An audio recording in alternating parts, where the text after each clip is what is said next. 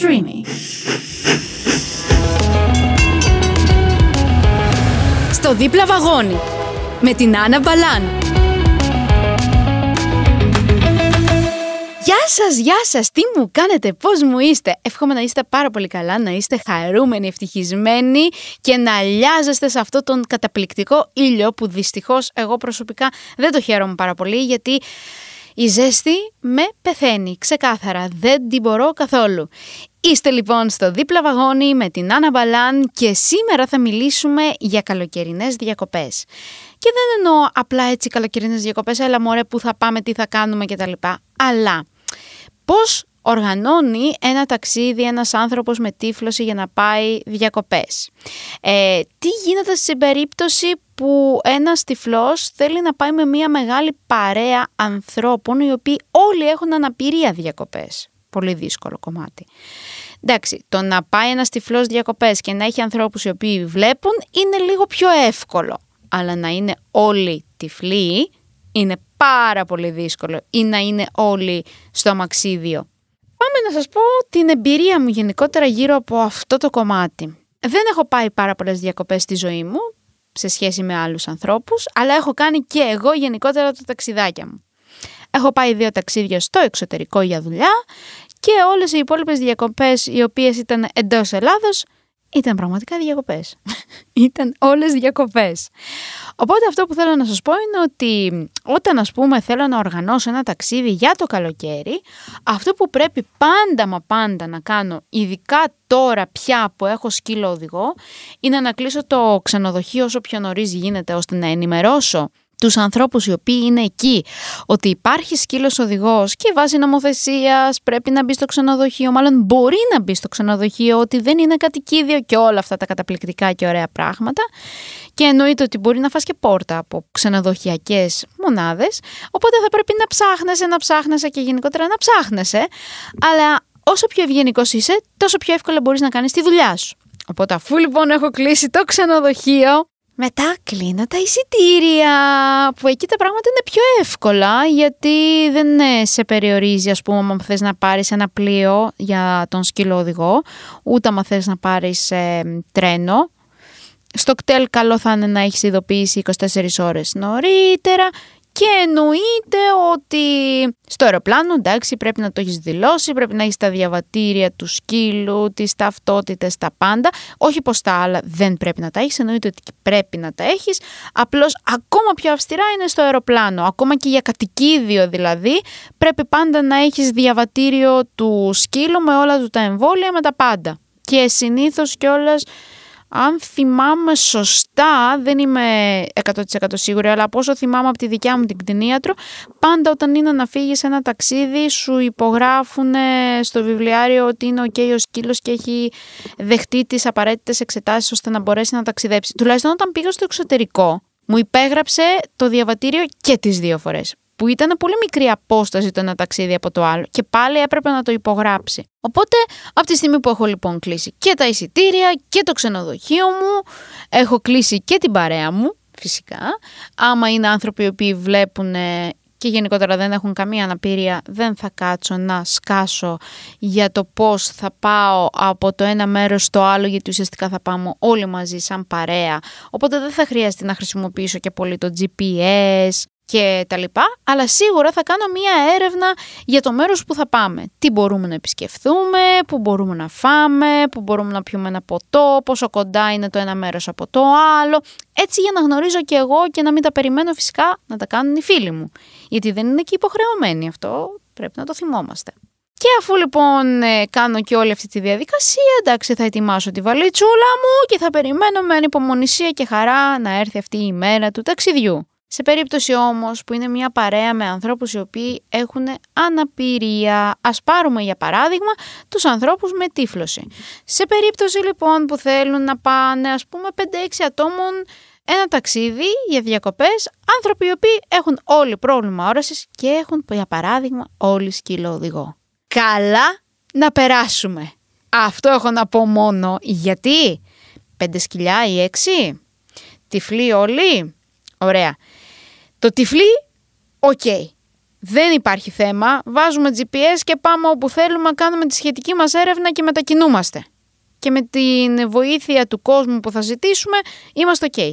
Πέντε σκυλιά, σεκτέλ, αεροπλάνο, πλοίο, τρένο, καλά κρασιά. Πραγματικά.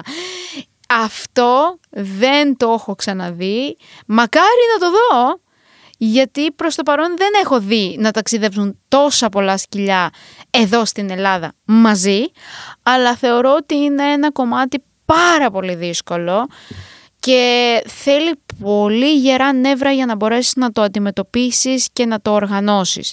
Γιατί δεν είναι μόνο το να πας σε πλοία ή οτιδήποτε ή οποιοδήποτε μεταφορικό μέσο να μπεις με 5-6 σκυλιά. Είναι και όλες ότι θα πρέπει να σε δεχτούν στο ίδιο ξενοδοχείο 5-6 σκυλιά που είναι εδώ κάνεις χαμό για να δεχτούν το ένα σκύλο οδηγό. Σκέψου να πρέπει να δεχτούν 5-6.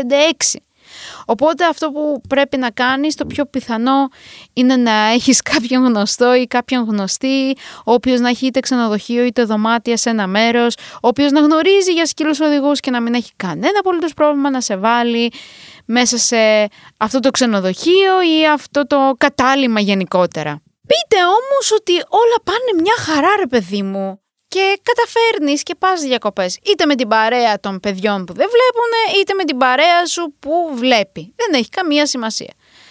Για παράδειγμα θες να πας για μπάνιο.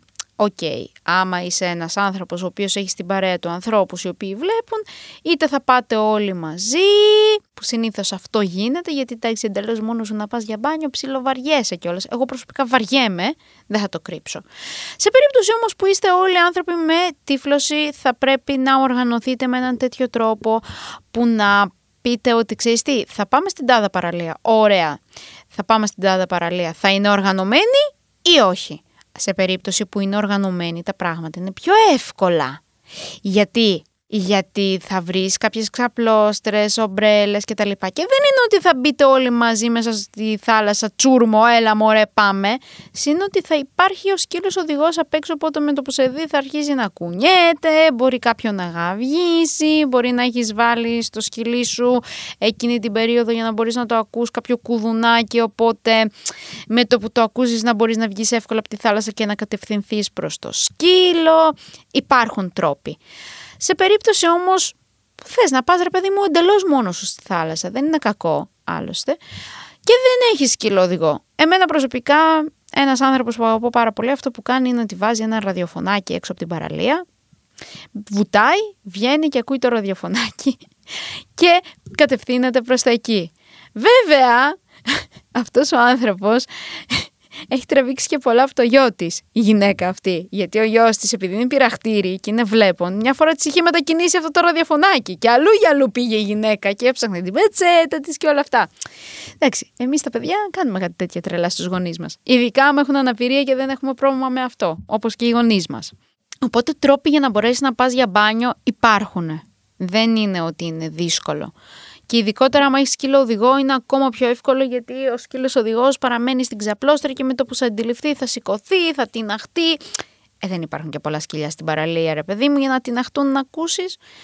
Επίσης θα ήθελα να σας πω ότι πέρα από τις οργανωμένες παραλίες θα ήθελα να σας πω ότι υπάρχουν κάποιες παραλίες σε κάποια νησιά οι οποίες είναι πλήρως προσβάσιμες για ανθρώπους με αναπηρία είτε για αμαξίδια είτε για τυφλούς. Δηλαδή μπορεί να υπάρχουν ειδικέ ράμπες οι οποίες κατεβαίνουν μέχρι κάτω στην παραλία να υπάρχουν ε, διάφορα συστήματα τα οποία σε βοηθάνε να μπορέσεις να μπεις μέσα στη θάλασσα. Κυρίως από ό,τι έχω δει είναι για ανθρώπους οι οποίοι είναι σε αμαξίδιο.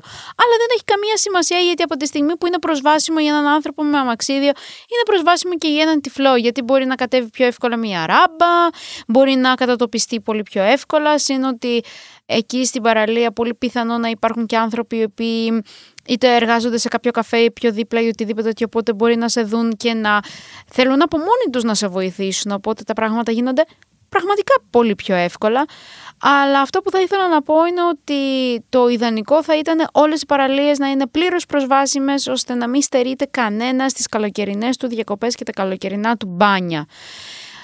Είναι πολύ άσχημο το να πρέπει να καταλήξεις να πας σε ένα νησί το οποίο θα είναι προσβάσιμο για να καταφέρεις να απολαύσεις τις διακοπές σου. Οπότε θέλω να ελπίζω ότι στο μέλλον θα γίνουν τα πάντα και παντού προσβάσιμα στην Ελλάδα μας, στην αγαπητή Ελλαδίτσα. Ναι, ναι, ναι, ναι, ναι, το είπα και εγώ αυτό.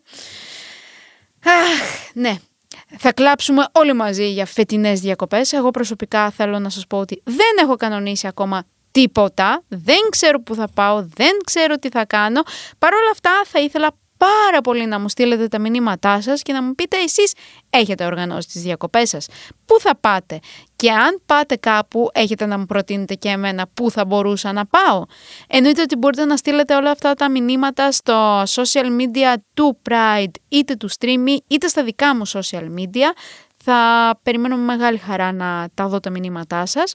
Μέχρι το επόμενο επεισόδιο θέλω να είστε καλά, να περνάτε όμορφα και όσο ανυπομονείτε εσείς για τις καλοκαιρινές σας διακοπές, άλλο τόσο ανυπομονώ και εγώ. Θα τα πούμε την επόμενη φορά στο δίπλα βαγόνι με την Άννα Μπαλάν.